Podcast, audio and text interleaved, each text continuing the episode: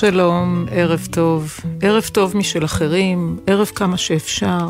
ערב שכל מה שכל אחד ואחת מאיתנו עונים, כששואלים אותנו מאז השבעה באוקטובר, מה שלומנו.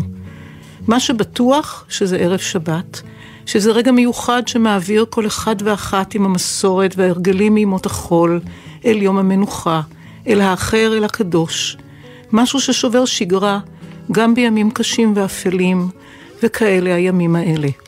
שמי פרופסור ורד ויניצקי סרוסי, ואני מלמדת סוציולוגיה באוניברסיטה העברית בירושלים. אני חוקרת זיכרון קולקטיבי והנצחה, ומרחב המחקר שלי נע בין פגישות מחזור של בתי ספר תיכון, לבתים היסטוריים של אנשים חשובים כמו בן גוריון ועגנון, לרגעים שבהם האומה מתביישת בעברה. זיכרון קולקטיבי מדבר על הדרך שבה אנחנו כמשפחה, כעם, כלאום, זוכרים ביחד את העבר שלנו. ליל הסדר הוא אולי הדוגמה הכי טובה לאיך זה עובד, כי מאות ואלפי שנים אחרי אירוע, שלא ברור אם היה או לא היה, אנחנו מתכנסים ואומרים שבכל דור ודור חייב אדם לראות את עצמו כאילו הוא יצא ממצרים. ואנחנו מפעילים את כל החושים, ואוכלים כדי לזכור, ושרים כדי לזכור, ומשחקים כדי לזכור, כדי לספר את הסיפור החשוב הזה של הפיכתנו לעם, ולזכור אותו ביחד, ולזכור חירות. איך נזכור את העבר הוא לא עניין קל, כי זה תמיד מעורר הרבה יצרים. זה משתנה כל הזמן. לא כי העבר משתנה, אלא כי אנחנו משתנים, והחברה שלנו משתנה, וכי זה נוגע בזהות שלנו, בסיפור שלנו, במי אנחנו. ולנושא הזה של הזיכרון, נקדיש את התוכנית היום ונבחן אותו מזוויות שונות. נשוחח עם דוקטור רוני מייקל אריאלי על זיכרון השואה באפריקה. נדבר בהמשך עם הבמאי אבי נשר על תמונת ניצחון שלו ועל איך מעצבים זיכרון בקולנוע. ולקראת ארוחת הערב שממתינה לנו, מעבר לפינת התוכנית, נשוחח עם לימור לניאדו תירוש, שהיא שפית בעברה, על אוכל וזיכרון, וגם על איך אוכל יכול גם קצת לנחם אותנו. כולנו זקוקים לזה היום, השבוע, ועוד בגשם שניתח עכשיו בחוץ, ואיזה מסכנים החיילים והחטופים והחטופות ששוכבים להם עכשיו בבוץ. דורית ראובני, אדם צובר זיכרונות, יונה וולך.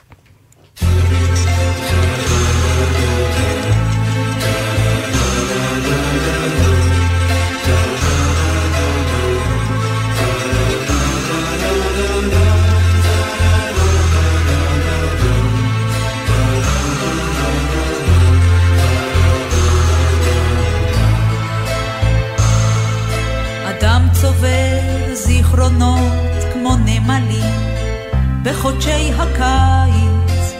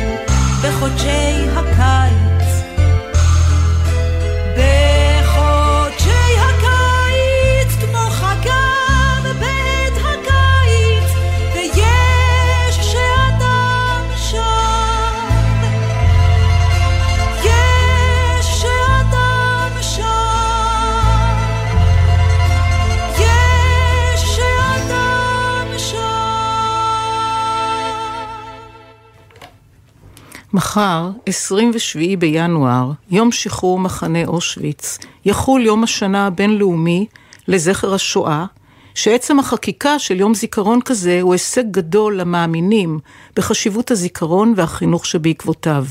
לא סתם זיכרון בשביל שנסמן וי. מדוקטור רוני מייקל אריאלי, עמיתת מחקר באוניברסיטת בן גוריון שבנגב, ומנהל את המחדור לתיעוד בעל פה באוניברסיטה העברית, נרצה לשמוע על זיכרון השואה שנדד רחוק עד אפריקה. שלום לך, דוקטור מייקל אריאלי. ערב טוב, שבת שלום. שבת שלום. מה זה אומר לזכור שואה באפריקה? אז באמת, אני חושבת שקודם כל צריך להבין שזיכרון הוא אף פעם לא רק גלובלי. אה, בוודאי כשאנחנו מדברים על זיכרון השואה, אה, בכל מקום זוכרים את השואה אה, גם בהקשרים לוקאליים, מקומיים. אז קודם כל, אנחנו צריכים להבין שהשואה מתחוללת עצמה כאירוע היסטורי, מתחוללת בעולם קולוניאלי, שמגיע הרבה מעבר לאירופה, גם לאפריקה, אבל גם שיש איזה שהם הקשרים מקומיים ישירים לשואה. אה, ביבשת אפריקה, פליטים יהודים שמגיעים אה, ליבשת, אנטישמיות מקומית, פרו-נאציזם, אבל גם הקשרים מקומיים אחרים שהם לא ישורים, לא ישירים.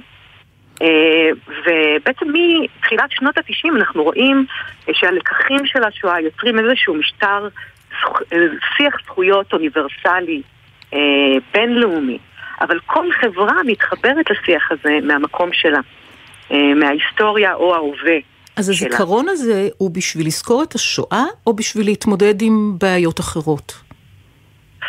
אז אני חושבת שאפשר לקחת את המקרה אה, הדרום אפריקאי כאיזושהי אה, אה, דוגמה ככה מעניינת בהקשר הזה. אני חושבת שזה גם וגם. אנחנו בעצם, אין, אין עוררין על כך שבעצם השואה היא אירוע טראומטי מכונן בהיסטוריה האנושית, ושיש הרבה מאוד לקחים אה, ש... אה, שכל העולם, כל אומות העולם אה, צריכות ללמוד מהאירוע המכונן הזה. אבל יש גם, השאלה היא איך אנחנו לומדים.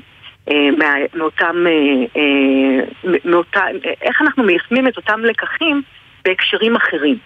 ודרום אפריקה בהקשר הזה היא, היא דוגמה מעניינת בגלל שאם אנחנו ניקח את הדמות לצורך העניין של אנה פרנק, אז אה, בזמן האפרטהייד בדרום אפריקה, אה, אסירים פוליטיים ברובן איילנד בעצם מצליחים להבריח את היומן של אנה פרנק. הם קוראים אותו, הם אה, מעבירים אותו ביניהם, אה, הם, הם מפיקים השראה אה, מהמסרים של היומן הזה. ובעצם אנחנו רואים אה, ש... אחד האירועים המקוננים הלאומיים בדרום אפריקה בתקופת המעבר מאפרטהייד לדמוקרטיה ב-1994 הוא דווקא תערוכה שמגיעה מבית אנה פרנק, שנקראת אנה פרנק בעולם, ומבקרת במשך 18 חודשים בתשעה מוקדים לאומיים שונים במדינה, אה, אה, כאשר בעצם אותם, אה, בית אנה פרנק, כאשר הוא מביא את ה... מסכים להביא את התערוכה הנודדת הזו לדרום אפריקה, הוא מתנה את ההגעה של התערוכה ב... אה, אה, אה, בהצמדה של תערוכה נוספת, מלווה, שעוסקת באפרטהייד והתנגדות. ובעצם תלמידים בדרום אפריקה נחשפים לראשונה ב-1994 להיסטוריה של השואה. אבל גם בהרבה מאוד מובנים להיסטוריה שלהם שהייתה עד אז מאוד מצונזרת. אה, ויותר מזה, אותם אסירים פוליטיים, נלסון מנדלה, גובן בקי ואחרים, אה, שבעצם היו אה, אסירים פוליטיים של המאבק נגד האפרטהייד, הם הנואמים שפותחים את התערוכה במוקדים השונים. ואנחנו רואים תגובות של תלמידים, תלמידים מסואטו, מהטאונשיפס, שמגיעים לתערוכה נכנסים למעין אה, חדר שאמור לדמות את המחבוא. ומצד אחד אומרים, בחדר כזה אנחנו חיים היום 11 נפשות. אבל מצד שני יש גם איזושהי תובנה שלבנים רדפו לבנים. אה, ועבור ילד אפריקאי שחווה את האפרטהייד, התובנה הזו היא זו שמסייעת לו להתמודד עם הטראומה המקומית שזה עתה הסתיימה. אז- אה, אם אפשר לומר שהיא הסתיימה. היית, היית בעצם אומרת ש... ואני שמה לרגע בצד את זה שהיום זה עוד יום שבהקשר אחר, אה, ומה שקורה בהאג, אז יש לנו ככה עוד איזשהו טוויסט עם דרום אפריקה. אבל אני רוצה לשאול אותך, האם הזיכרון הזה הבינלאומי של השואה, הפך את העולם למקום שיותר טוב לחיות בו? אני חושבת שעדיין לא, וגם תלוי איפה. אז זו, זו, התשובה שלי היא מורכבת. אני חושבת שמצד אחד אי אפשר ללמד אה, או ללמוד מהלקחים של שואה ורצח עם בלי להשוות. אה, אני חושבת שההשוואה, כשאנחנו משווים, קודם כל אנחנו מבינים שאין אירוע היסטורי אחד שהוא אה, אה, אה, זהה לאירוע היסטורי אחר. אין אירוע שהוא לא ייחודי. ובעצם ההשוואה, אנחנו בעצם מציבים את, הדמ... את קווי הדמיון, אבל גם את השוני. ואני חושבת שמתוך הלמידה וההשוואה אה, אה, של, של השואה לאירועים אחרים, אנחנו יכולים גם לנסות להפיק איזה שהם כלים שאולי ישמשו אותנו להתמודד עם אה, טראומות שאנחנו חווים בהווה. אה, וגם יש הרבה מאוד חברות שאומנם אה, הטראומות שלהן מאוד מאוד רחוקות, אבל הן עדיין פצע פתוח בחברה. אה, ואני חושבת שיש הרבה מאוד כלים שאנחנו יכולים לעשות בהם שימוש כדי, מתוך הלקחים האלה, ללמוד גם אה, ככה אה, איך להתמודד עם העבר. ואני יכולה לתת אנקדוטה ממש ממש בקצרה. אה, אז אנחנו יודעים שרצח העם אה, הראשון מתחולל באפריקה הגרמנית, בנמיביה של היום. אה, ואני ב-2014 מגיעה לדרום אפריקה אה, לכנס, אה, ואני פוגשת חוקרים נמיבים שפונים אליי, מעצם העובדה שאני ישראלית, ו- ו- ומבקשים ממני בעצם לדעת איך מדינת ישראל הצליחה לקבל פיצויים מגרמניה. אז יש פה איזושהי אנקדוטה שהיא משעשעת מצד אחד, אבל בהחלט יש כאן איזה שהם גם כלים אה, שעשו בהם שימוש לאחר השואה, שאפשר ללמוד על איך מייצרים טרנספורמציה של סכסוכים, איך מתמודדים עם עבר טראומטי. אה, ובהקשר הזה אני חושבת שבהחלט יש כאן פוטנציאל, ואני מקווה, אה, גם כמי שמתעסקת בזה, אה, שזה זה כן יהפוך אותנו לעולם והופך אותנו לעולם טוב יותר. לצערי יש גם הרבה מאוד אה, אה, שימושים ציניים פוליטיים בזיכרון השואה שהם בהחלט לא פרואקטיביים. תודה רבה, דוקטור רוני מייקל אריאלי, על שיחה מרתקת. אה, השיר הבא שנשמע נוגע בסוכני הזיכרון, באלו שמעצבים את זיכרון העבר ולעיתים ממש מחיים אותו. הנס הזה קרה לאלכזנדר המילטון, אחד מהאבות המייסדים החשובים של האומה האמריקאית, מכותבי החוקה, מבוני המערכת הכלכלית. האיש שנשכח עד שבא ב-2015 איש מוכשר בשם לי מנואל מירנדה, וכתב את המיוזיקל הידוע המילטון, והשאר, כמו שאומרים, היסטוריה, שלא לומר היסטריה. כל אמריקאי ואמריקאית וגם התיירים שנהרו לברודרי, לברודוויי יודעים היום היטב מי הוא היה, מה הוא עשה ואיך הוא מת. השיר שנשמע מהמחזמר מתמצת את העניין שלנו. מי יחיה, מי ימות, והכי חשוב, מי יספר את הסיפור שלנו? Who lives, who dies, who tells our story.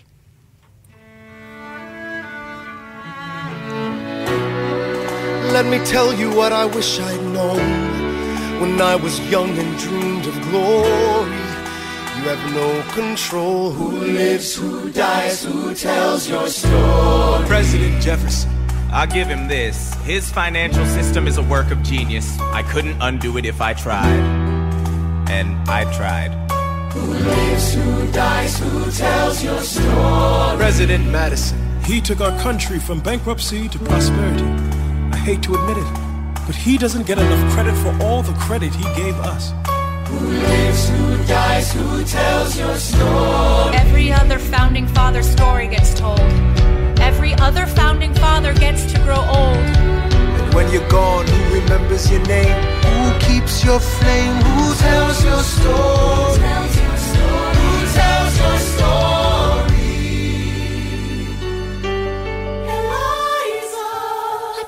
myself back in the narrative. I stop wasting time on tears. I live another 50 years. It's not enough. I interview every soldier who fought by your side. I try to make sense of your thousands of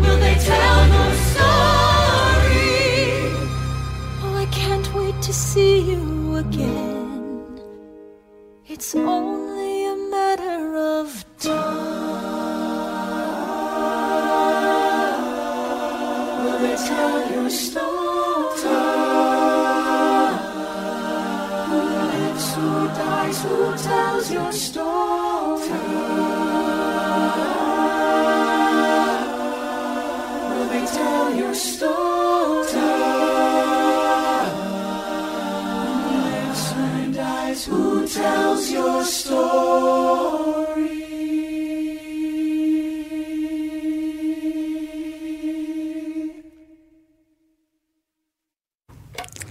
אז גם לנו יש אחד כזה, הבמאי אבי נשר. אה, שלום לך.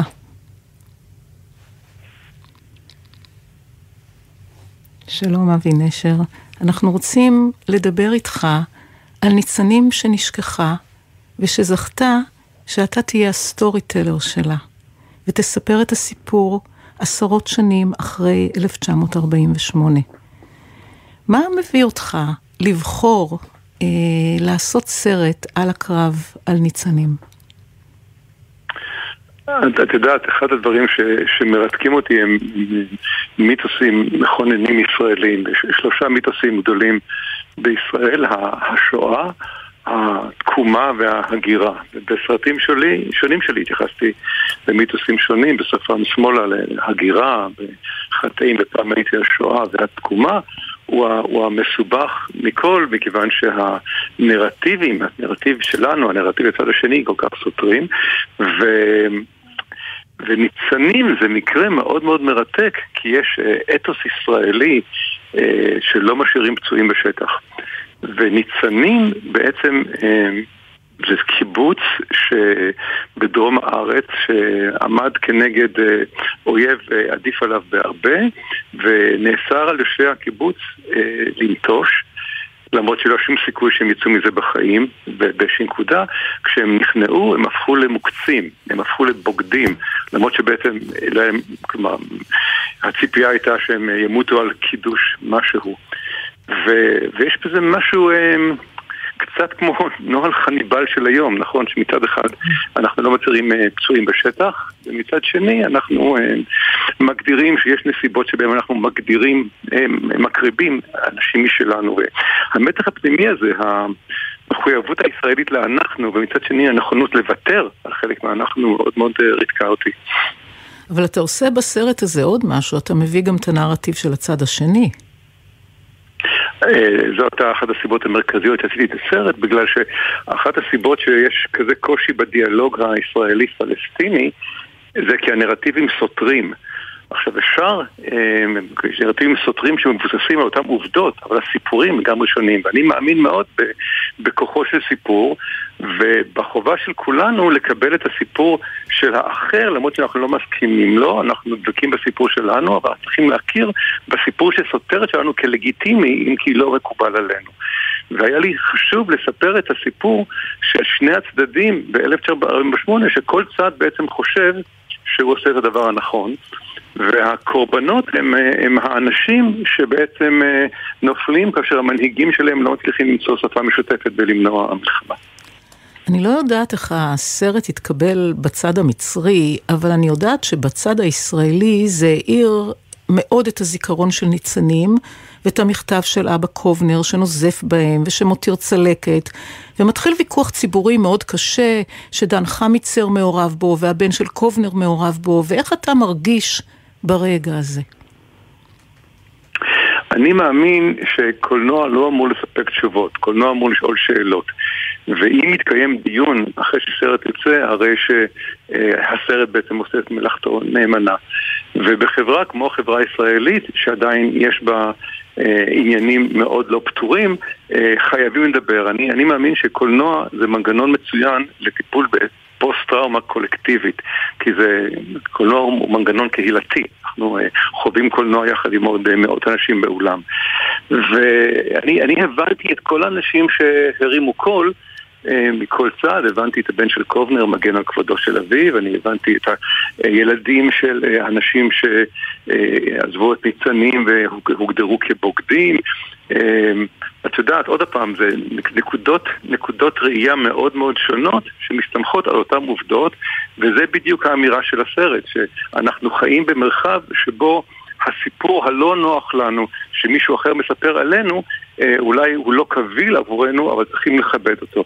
כך שהוויכוח הציבורי אה, מבחינתי אה, הצדיק את כל אותם ימים קשים שבהם שאפתי הרבה מאוד עשן וחול במהלך הצילומים. תמונת ניצחון, שזה שמו של הספר, הן צמד מילים שמלוות הרבה מאוד מלחמות בישראל, ועכשיו ביתר שאת יש ויכוח על מהי אותה תמונה ומה יכולה להיות בכלל התמונה הזאת אחרי השבעה באוקטובר והמלחמה בעזה. בעוד אנחנו מדברים, מתי נראה לך שנוכל לעשות סרטים על מה שהיה? מה התפקיד של הזמן בהקשר הזה? קולנוע זה מנגנון שעוסק במיתולוגיה. אה, לא בהיסטוריה. במידה רבה גם היסטוריה לעיתים היא סוג של מיתולוגיה אה, מדעית. והתמונות ניצחון קיימות לאורך כל ההיסטוריה. אה, התמונה המפורסמת של דגל הדיו בוימה. כי ה- ה- הייתה הרמה של הדגל, היא לא צולמה נכון, לא צולמה שוב. התמונה המפורסמת של הצבא האמריקאי באיבו ג'ימה בוימה. כלומר, זה לא, לא היה בטייק הראשון, זה היה בטייק השלישי או ברביעי. תמונות ניצחון זה חלק מהצורך הגדול שלנו לספר לעצמנו סיפור. כלומר, אה, בתום מלחמה אתה איכשהו צריך להצדיק את כל האנשים מצידך שנהרגו ואת מותם לא היה לשווא. לכן צריך משהו מאוד מוחשי שבעצם ממחיש אה, ניצחון. וצריך איזושהי תמונה לגבות כאילו שזו הוכחה ניצחת שאכן אה, ניצחנו. זה הטבע האנושי ולכן אחת מהדמויות בסרט אומרת שאין דבר, אין נשק עוצמתי יותר מאשר הסיפור. ואחד הדברים הנהדרים שקרו אחרי הסרט, אה, הרמטכ"ל כוכבי ראה את הסרט ו- ולמרות שאלה שני נרטיבים סותרים, אה, פלסטיני וישראלי, הוא זימן את, את כל ה... את פורום מטכ"ל, 22 אלופים אני חושב, לצפייה בסרט ושיחה עם היוצר אחרי זה, וחשבתי כמה נפלא זה שצה"ל כל כך מתוחכם וכל כך פתוח אה, לדון בסוגיה כל כך מורכבת. אני רוצה לשאול ככה לקראת סיום השיחה המאוד קצרה הזאת, על איך מרגישים היום במאי קולנוע אה, שיודעים, אני מניחה כמונו, שאחרי תום הלימודים בתיכון, רובנו לא ילמד היסטוריה באוניברסיטה, זה מצער, אבל זאת המציאות, וככה רוב מה שנדע על העבר, ורוב עיצוב הזיכרון שלנו יגיע מקולנוע ומסדרות בטלוויזיה. וכנראה שרוב מה שהעולם יודע על השואה, אה, מגיע כנראה מספילברג ורשימת שינדלר שלו. זה הופך אתכם, במאי הקולנוע, לסוכני זיכרון מאוד מאוד משמעותיים. מה זה אומר מבחינת האחריות, במיוחד כשאתה מדבר איתי על שלושת הרגעים המכוננים, שואה, תקומה, הגירה, זה לא נושאים קטנים. מה זה, איך אתה מרגיש כלפי האחריות הזאת? אני, אני אלך אפילו צעד אחד יותר רחוק, את מדברת על קולנוע. אה, מה שאנחנו מחשיבים כ... כאינפורמציה, כנתונים, אה, מה שהתקשורת מזינה אותנו, לעיתים קרובות גם זה לא בדיוק היסטוריה, גם זה לא בדיוק תיעוד מדויק של מה שקרה, גם זה מועבר דרך נקודת מבט של מישהו. ולכן, בסופו של דבר, חיינו מורכבים מאמונה משלל סיפורים שחלקו איתנו. אפשר לקרוא לסיפורים האלה דוקומנטריים, אפשר לקרוא לזה עלילתיים, אבל בסופו של דבר הם כולם סיפורים. והסיפורים האלה הם קריטיים עבורנו כ- כאנשים שחייבים להרגיש כחלק מקולקטיב, ואנשים שחייבים אה, להבין שחייהם הם צודקים וישרים והוגנים והולכים לכיוון מסוים. כך שאני חושב שהמילה שה, היסטוריה היא מילה מאוד מאוד אה, אמביציוזית. בעולם שמורכב מנקודות מבע של בני אדם שכל אחד מהם רואה דברים בדרכו שלו. הקביעות האבסולוטיות שדברים היו רק כך ולא אחרת, אה, יש תמיד להביט בהם אה, במבט נוסף, אני חושב.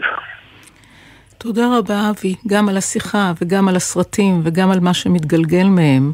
ואני אוסיף שאין השלושה ששכל מבניו ובנותיו בטבח, אה, הוקם על ידי גרעין דרום אמריקאי שאת הכשרתו עבר בקיבוץ ניצנים, הקיבוץ שהוא המוקד של אה, תמונת ניצחון שלך. תודה. את יודעת שהשחקן שמגלם את הקצין בגבעתי שנשלח להציל את הקיבוץ בדרום הוא ידין גלמן שהיה סרן מטכ"ל שנשלח בשביעי באוקטובר להציל את בארי וכפר עזה בדרום. אמ, יש, יש זיקה מאוד מאוד עוצמתית בין אה, עבר והווה, בין דמיון ומציאות, ואנחנו כולנו חיים אה, כאב מאוד מאוד גדול ש, שכבר היה פעם, ואנחנו רק יכולים לקוות שלא יחזור שוב. כן, שמצד אחד נראה לנו שאנחנו כבר מעלים אותו לאקרנים, ומצד שני כנראה נדרש הזמן. כן, מסכים איתך לגמרי. תודה רבה ולהתראות.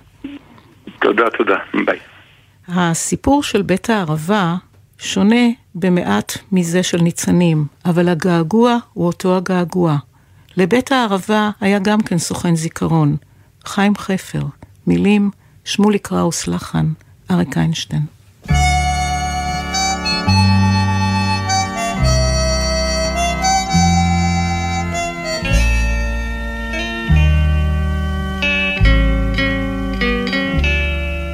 אני זוכר את בית הערבה, פיסת מדבר צרובה, בארץ חרבה, ירדן זורם, שקט כמו חלום, וים המלח מת, מכאן ועד לסדום, עד לסדום. המדבר כיסה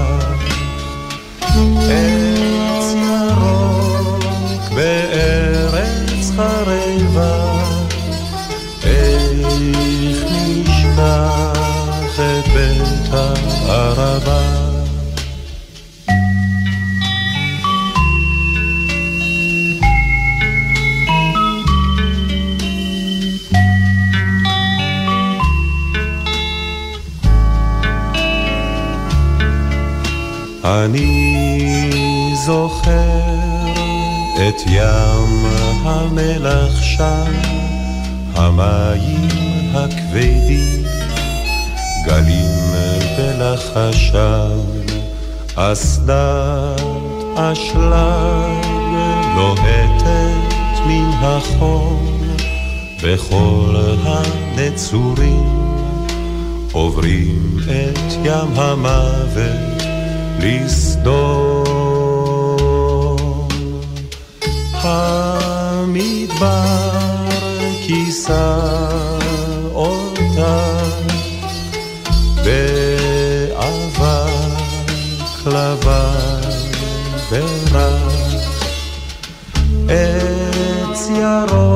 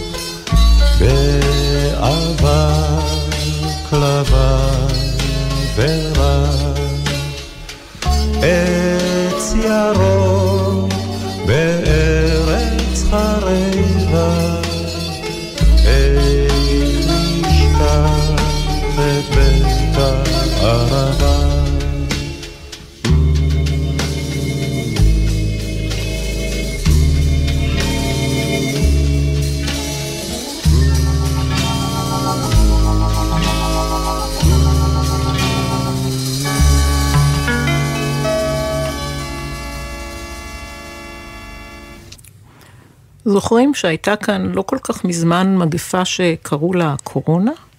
זוכרות את הסגר הראשון? עוד לא הספקנו להקל ולחשוב איך נזכור את הקורונה ואת כל ההרס שזרעה ואת כל הקורבנות שהותירה, ובא שבעה באוקטובר והמלחמה, ודחקו את האירוע ההוא לטובת, או מדויק יותר, לרעת האירוע הזה. אי אפשר למדוד סבל וגם לא ראוי למדוד סבל, אבל כדאי לזכור שגם אירוע שהוא גדול במהות שלו, לא מבטיח את הזיכרון שלו. זיכרון זו עבודה שנדרש לה זמן שיוקדש, ומקום שייחד, וסוכנים שיהיה להם אכפת, ותרבות שתאפשר, וכמובן תקציב, כי ככה לבד זה לא קורה וזה לא נשמר. ובואו נראה לרגע מה כותב לנו מילן קונדרה בספר הצחוק והשכחה על הנושא הזה של איך נזכרים ואיך אפשר לשמור על הזיכרון. בינואר 1948 יצא המנהיג הקומוניסטי קלמנט גוטוולד למרפסת ארמון ברוקי בפראג, כדי לנאום באוזני מאות אלפי האזרחים שמילאו את כיכר העיר העתיקה. היה זה רגע היסטורי בתולדות בוהמיה, רגע גורלי, כזה שמזדמן פעם, אולי פעמיים באלף שנים. גוטוולד היה מוקף חברים למפלגה, ולצידו עמד קלמנטיס. ירד שלג, היה קר, וגוטוולד עמד בגילוי ראש. קלמנטיס הסיר את כובע הפרווה שלו, ושם אותו על ראשו של גוטוולד. מחלקת ההסברה הפיצה במאות אלפי עותקים את תצלום המרפסת. ועליה גוטוולד, כובע הפרווה על ראשו וחבריו סביבו, נושא את דבריו אל ההמונים. על המרפסת הזאת החלו תולדות בוהמיה הקומוניסטית. כל ילד הכיר את התצלום מספרי לימוד, מכרזות, ממוזיאונים, מהתרבות. כעבור ארבע שנים האשימו את קלמנטיס בבגידה ותלו אותו. מחלקת ההסברה מיד מחקה אותו מן ההיסטוריה, וכמובן גם מן התצלומים. מאז ניצב גוטוולד על המרפסת לבדו. במקום שהיה קלמנטיס נשאר הקיר חשוף של ארמון, ומקלמנטיס נותר רק הכובע על ראשו של גוטוולד. ישנו מקום.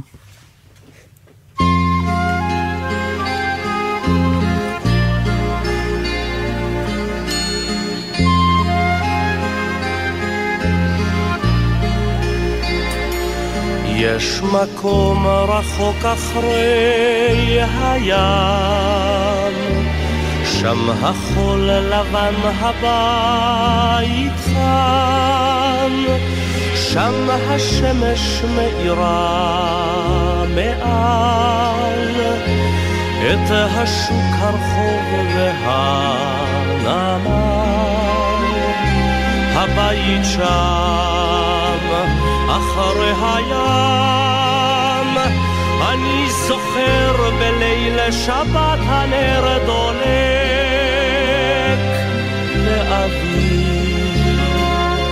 מביט מביט בי ושותק.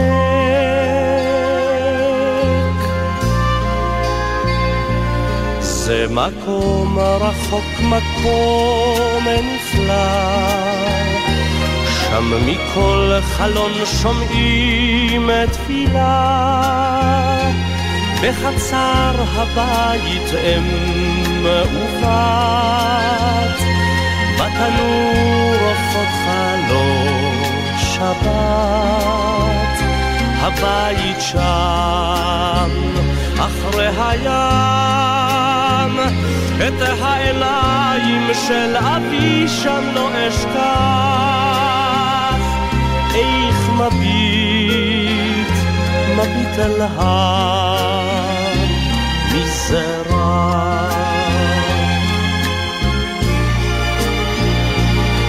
גזרה. זה מקום אשר נשאר רחוק, בלי שירי שבת, תפילה וצחוק, סמטאות צרות מול ים גדול, ובתים ריקים בוכים קול, הלב עוד שם, אחרי הים, אני שומע כל תפילה מבית ריק, יש מקום אשר נשאר, נשאר הרחק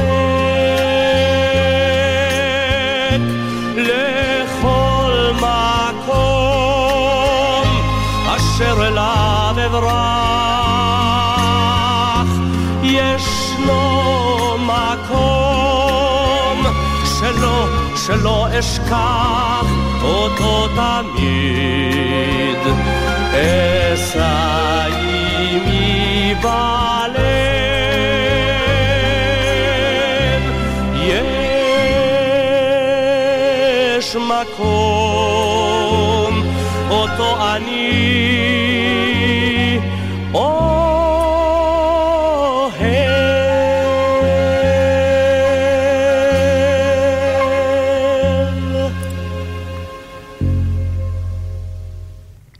הבית שם, חלות שבת, ועוד זווית על זיכרון, כזו שבאה מהבטן.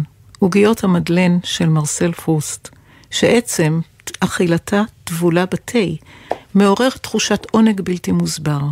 כהרף עין קם הבית הישן והאפור, ועם הבית העיר, מבוקר ועד ערב, ובכל מזג אוויר שהוא, ואנשיה הטובים של העיירה, וכל קומברה וסביבותיה, וכל זה הלובש צורה וממשות קם ונאור, עיר וגנים, מספל התה שלי.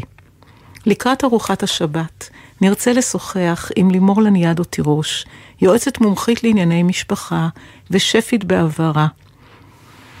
שלום לך, לימור. ערב טוב. מאז השבעה באוקטובר אנחנו רואות הרבה מאוד דרכים להנצחה שעניינן אוכל ועיסוק באוכל וגם החזקת מודעות לנושא החטופים עוברת בחלקה דרך אוכל. העוגות של יגב ביום ההולדת, הקפה של אה, סשה טרובנוב. מה המקום של אוכל בזיכרון? וואו, יש לנו יום שלם לדבר על זה. אוכל, אה, אוכל בזיכרון אה, זה נושא מאוד רבוד.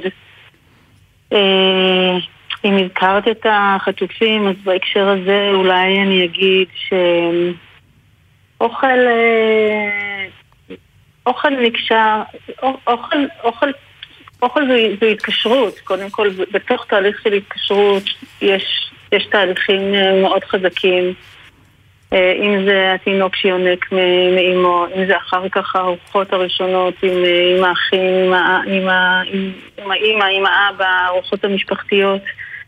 יש אה, התחושת משפחתיות, המקום הבטוח, המקום המרגיע, המקום שאליו אני שייך, האהבה שאני מקבל ואני יכול לתת, כל אלה מתחברים אה, דרך אוכל בצורה מאוד, אה, אה,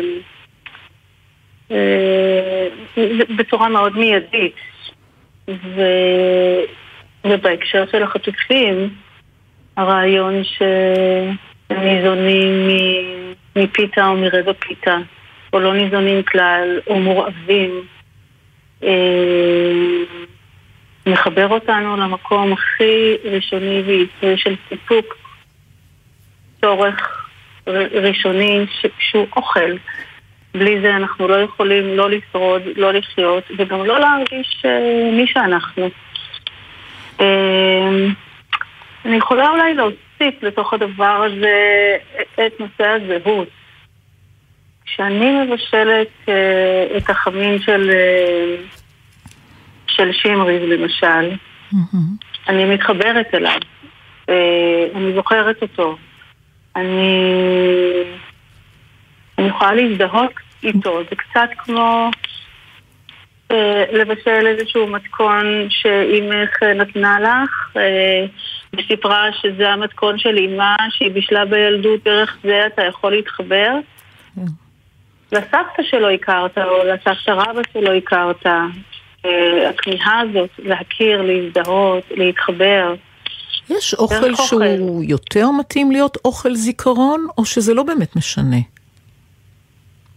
זה מאוד תלוי אה, על איזה זיכרון מדובר. זיכרון הוא, הוא, הוא, הוא, הוא, הוא דבר גדול ורחב. אם אנחנו מדברים על זיכרון הישרדותי, בעצם אה, שמסמן לנו מה, מה טוב למאכל, מה לא טוב למאכל, אה, מה מזין אותנו, מה לא מזין אותנו, מה מסוכן, מה בריא.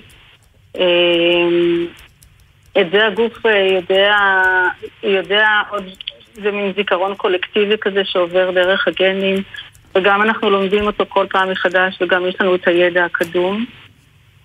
אה, אבל אוכל אה, מבושל, שיש לו טעם, ריח, מרקם, ייחודי למשפחה שלך, ייחודי לתרבות שלך, ייחודי למדינה שלך. אה, הוא אחר מהזיכרון, מהזיכרון שיושב במקום אחר מאשר הזיכרון ההישרדותי. וזה תלוי איפה אתה נמצא ברגע הזה, והם עובדים שניהם בו זמנית, זה, זה לא...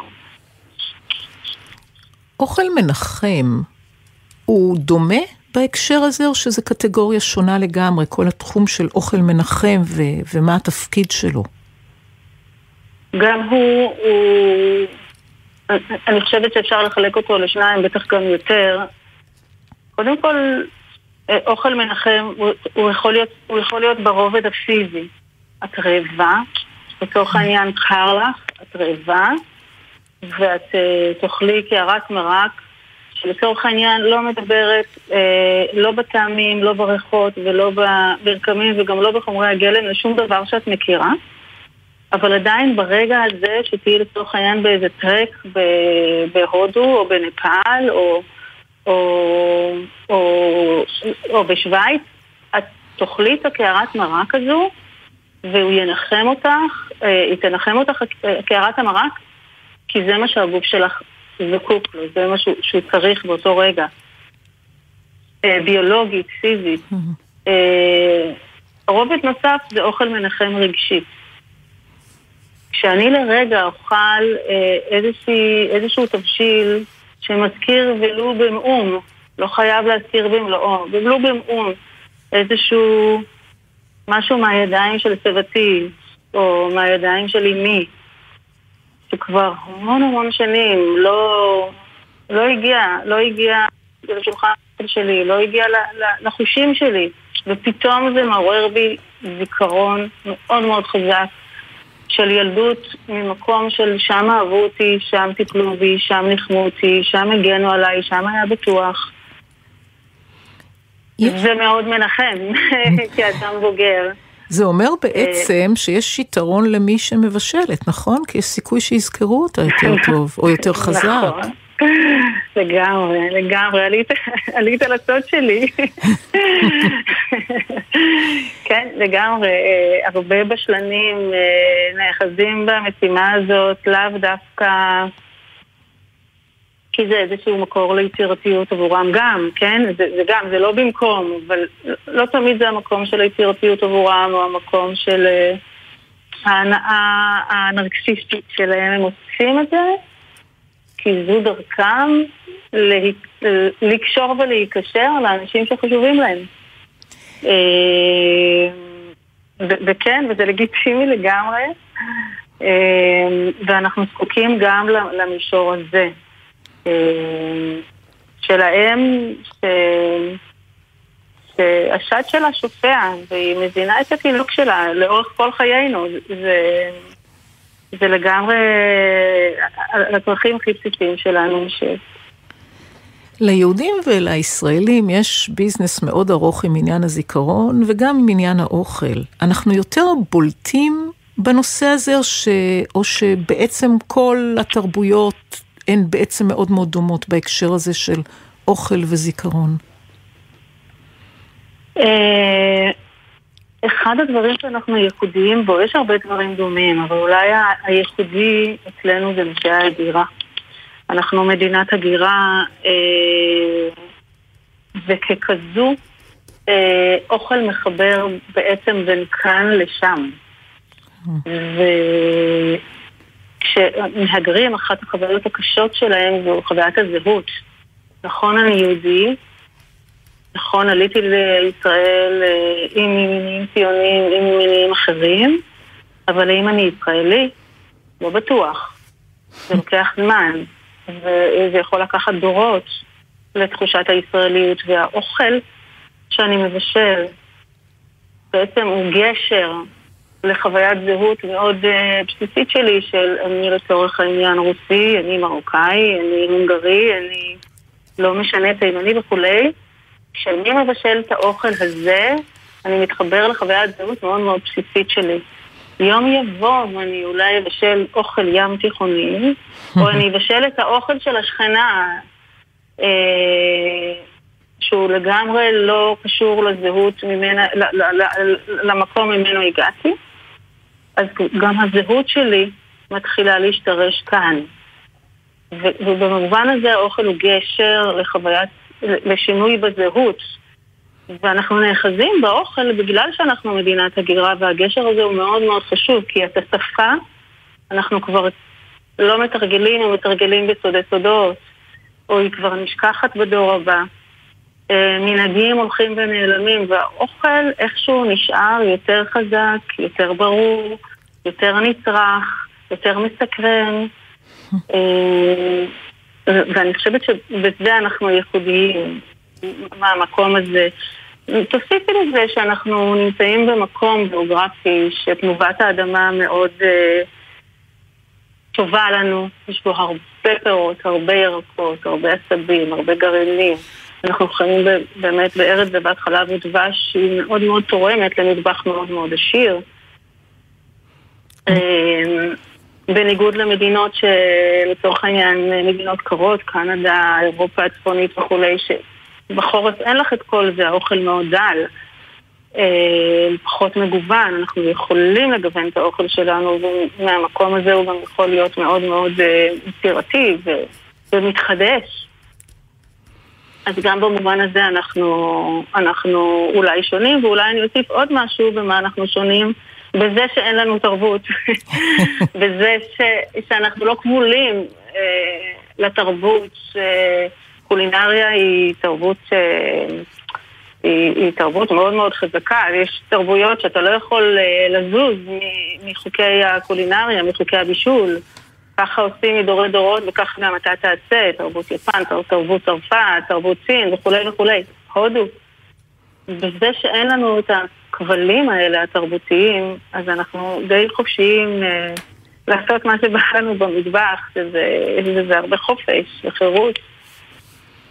סיימנו, הצלחנו לסיים דיון שמתחיל באוכל וזיכרון ונחמה, הצלחנו לסיים אותו באופן אופטימי. אני חושבת, אה, אני חושבת שכן, אוכל הוא תמיד אופטימי, הוא לא תמיד, אבל ברובו הוא אופטימי.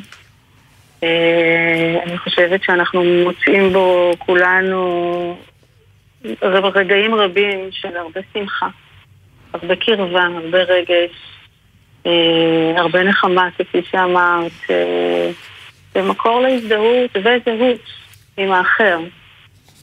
וואי, תודה רבה לך. גם על השיחה וגם על האופטימיות. שבת שלום. חייבים להישאר אופטימיים בעת הזו. חייבות. שבת שלום. שבת שלום. להתראות, ביי, ערב טוב. אה, דקה לפני שנסיים, אני רוצה להודות למרואיינות ולמרואיין שלנו, ותודה לעורך יואב מוסק, ובאולפן שהיו איתי תמר דהן ומאיה גוטמן, ולטכנאי ליאם גל. ואני רוצה קצת בהמשך אה, למה שלימור לניאדו תירוש אמרה, לסיים עם אה, תקווה, לזכור אגב שזיכרון הוא חשוב, אבל שאסור להיות עבדים שלו, ולסיים עם תקווה ואמונה ברוח האדם, גם ברוחו, רוח עז, בחירות, ברעות, בעתיד, בצ'רניחובסקי, ברונה קינן, שישובו החטופות והחטופים הביתה, במהרה, הרגע אם אפשר, ושישובו החיילים בשלום הביתה, במהרה. שבת שלום. Thank you.